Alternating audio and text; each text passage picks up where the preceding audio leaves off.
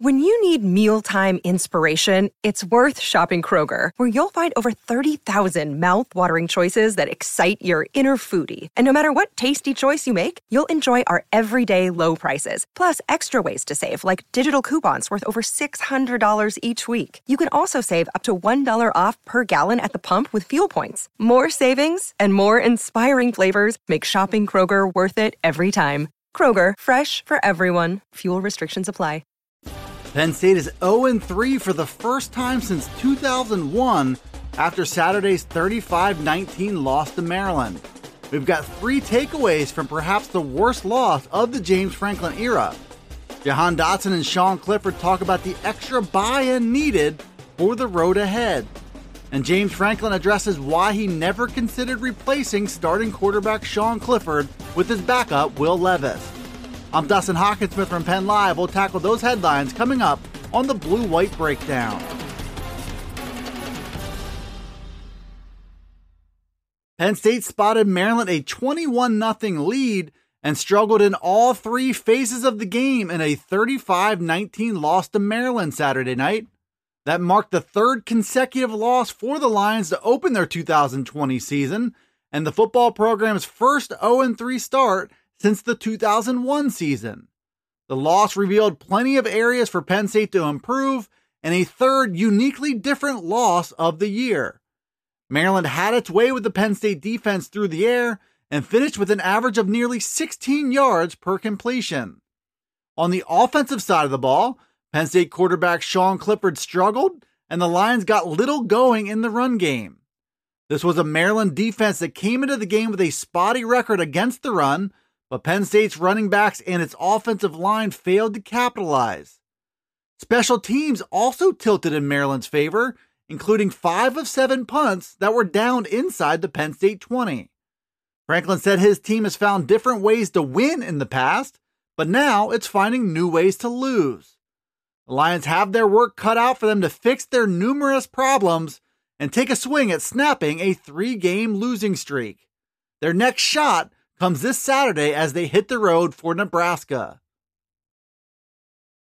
Penn State suffered one of its ugliest losses of the James Franklin era Saturday in a 35 19 loss to Maryland. There was no shortage of storylines to come from it, and most of them involve serious questions about the entire program. I've got three takeaways from the game that start right there. The first is that the time to make a quarterback change could soon be on the horizon. Sean Clifford attempted a program record 57 passes against Maryland.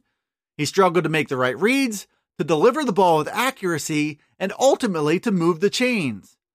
James Franklin declined to make the move to Will Levis in that game, but he might not be so slow to pull the trigger the next time around.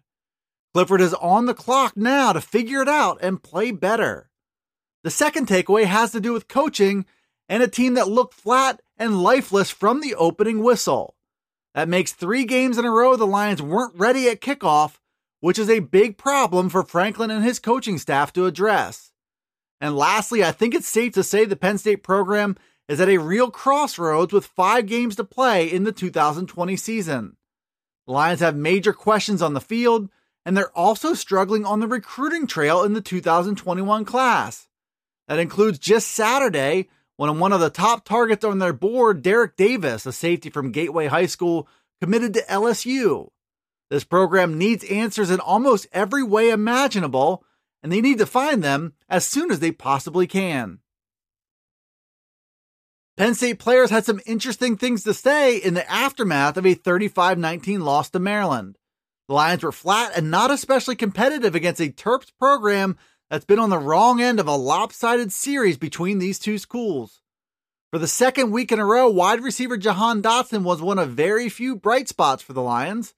He caught nine passes for 123 yards and a touchdown, which brought his season totals to 21 catches, 361 yards, and five scores. Dotson is typically soft spoken, but he said after the game that now is the time to find out who's buying in and who isn't. He said the Lions have fallen victim to distractions, which has been a real battle across all of college football through a pandemic and political upheaval. But Dotson added that teammates have to stop thinking about the past and the future, which might or might not mean players putting their own interests first. Either way, he and Sean Clifford both hinted that they're taking losses personally and looking for urgency up and down the roster. Without that, these Lions are 0 3 and perhaps going nowhere fast. We'll find out next week in Nebraska if the rest of Penn State's locker room got the message. Penn State exited Saturday's ugly loss to Maryland with a long list of questions it must soon answer. That goes for every position on the roster, but it starts at the most important one with Sean Clifford at quarterback. Penn State faithful were clamoring to get a look at backup Will Levis as the Lions struggled in a 35 19 loss to the Terps. But Coach James Franklin kept turning to Clifford to try and get an out of sync offense back on track. Clifford finished with 340 yards and three touchdowns, but he needed 57 attempts to get there. He missed a number of throws that sailed over his receivers' heads, and he missed open guys as he faced pressure from the Terps defense. Clifford also fumbled once, which was returned for a touchdown, and he threw two interceptions. His performance was a byproduct of an offense that struggled to block and to get receivers open. But all along, Franklin said Clifford gave his team the best chance to come back and win.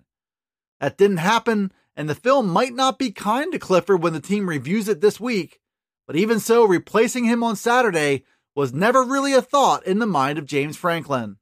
Thanks for tuning in to the Blue White Breakdown, which is available right here on Penn Live. It's also on Alexa, Apple, Google, Spotify, and Stitcher. Be sure to follow, like, subscribe, and rate the podcast, and get all the latest from us at PennLive.com slash Football. You can also check us out on Twitter, Facebook, and Instagram. This is Dustin Hockensmith from Penn Live signing off until the next Blue White Breakdown.